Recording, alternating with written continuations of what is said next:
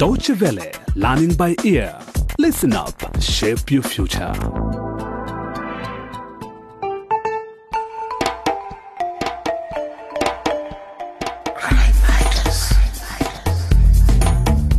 Welcome to the fourth episode of our Crime Fighters series, Killing Me Softly.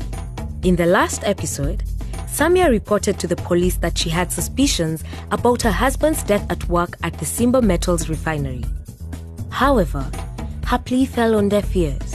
Aida seems to be falling for her boss Tonka, the managing director of Simba Metals. Meanwhile, Dr. Dundu has told Aida that her 15 year old son Imbachi has lead poisoning. What will she do about it?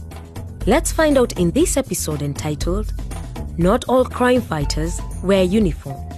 We pick up the story early in the morning at a children's playground in Dongelamaji village.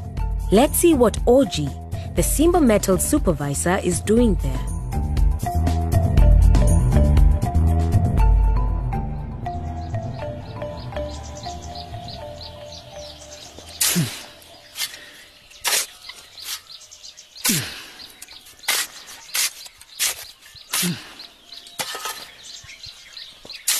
That's enough.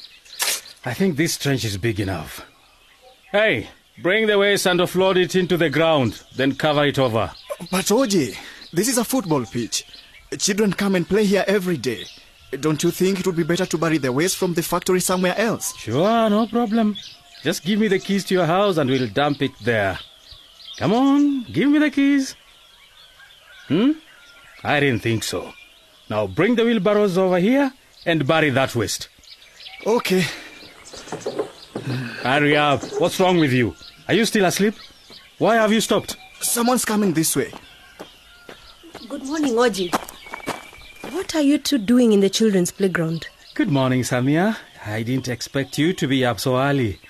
Uh, I'm very sorry about your husband. Yes, Tim was a good workmate, a very hard-working man. True, very true. You still haven't answered my question. What are you doing here? What's this trench for? Uh, this. Oh, well.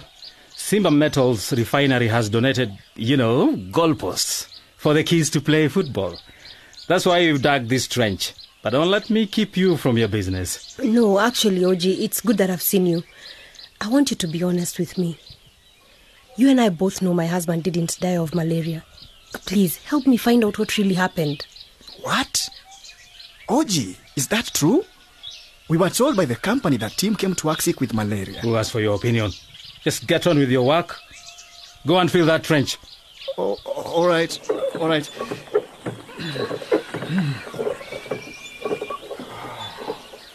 Oji, Tim had a lot of respect for you.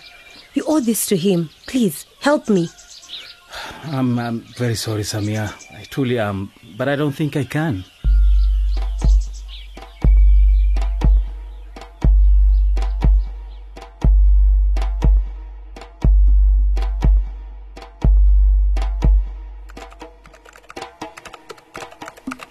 Phew. I have so much work to do. But I'm still thinking about what Dr. Dundu told us yesterday. How on earth could Imbachi have come into contact with lead? Oh, uh, thank God we have the internet to search for answers to important questions like this. Let's see. Lead poisoning. And here we go. Lead is a strong poison. You cannot see, smell, or taste lead. Hmm. That explains why it's difficult to find out how the lead got into Mbachi's body. Dr. Dundu mentioned breathing in lead dust and drinking water from old lead poisoned pipes, but that can't be it. So, what are the other possible sources? Let's crawl down. Oh, hello, Tonka. What can I do for you? Aida, where's the report I asked you to prepare? Um, I'm still working on it. I'll bring it to your desk as soon as it's done. You need to finish it in 30 minutes. I'm presenting it to the board this afternoon. I understand. Is there anything else? No, that's all for now. Okay. Wait. I've just remembered something. Would you like to go out tonight? I know this beautiful restaurant with a lovely view of Dongelamaji. I'm sure you I'm sorry, Tonka, but I can't tonight. I have to be there for my son. He's revising for the mock exam he missed when he fell sick. Oh, what a pity. I was hoping you'd say yes, but I understand. Thank you. Now I really need to work on that report. Exactly. 30 minutes. That's all you have. Was I? Right. Sources of lead poisoning. Sources of lead exposure include batteries, solder, pipes, pottery, roofing materials, and some cosmetics.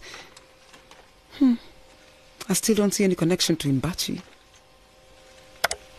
Wait. This is interesting. Important sources of environmental lead contamination include mining, smelting, manufacturing, and recycling activities, and in some countries, the use of leaded paint. Smelting, roof material, leaded paint, recycling activities? Is it possible that. Oh my goodness!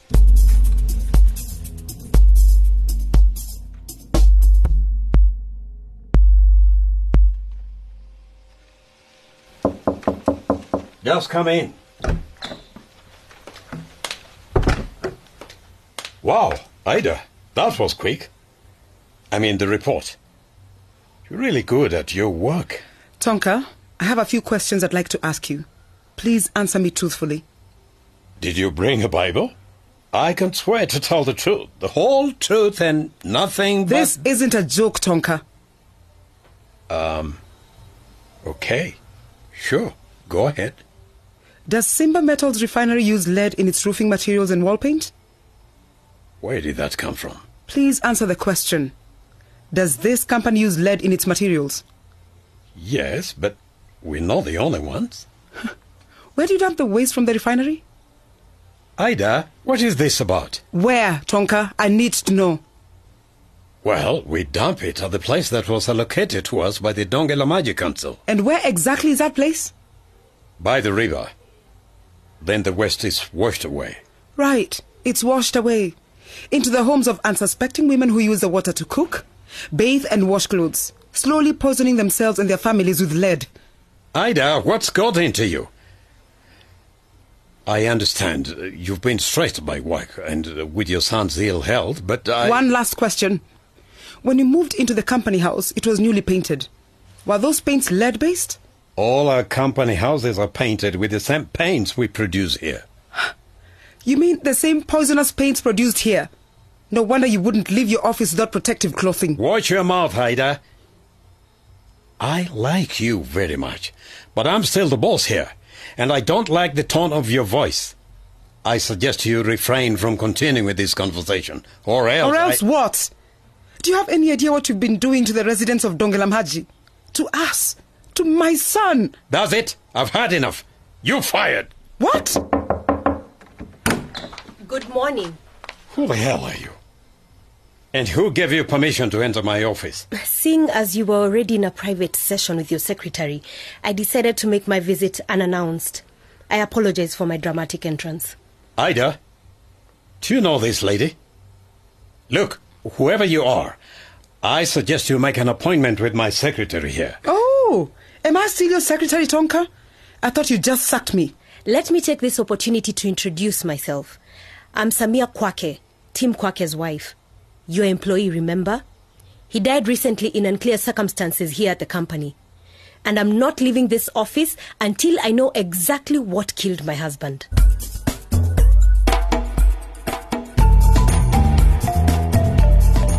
And with that stalemate inside Tonka's office, we end this fourth episode of Killing Me Softly. Don't miss out on the coming episode to find out what happens next. If you'd like to listen again to this episode or to any of the previous ones, just visit our webpage dw.com slash crimefighters. You can also comment on the characters, the story, or the subject matter on our Facebook page. Until next time, bye bye.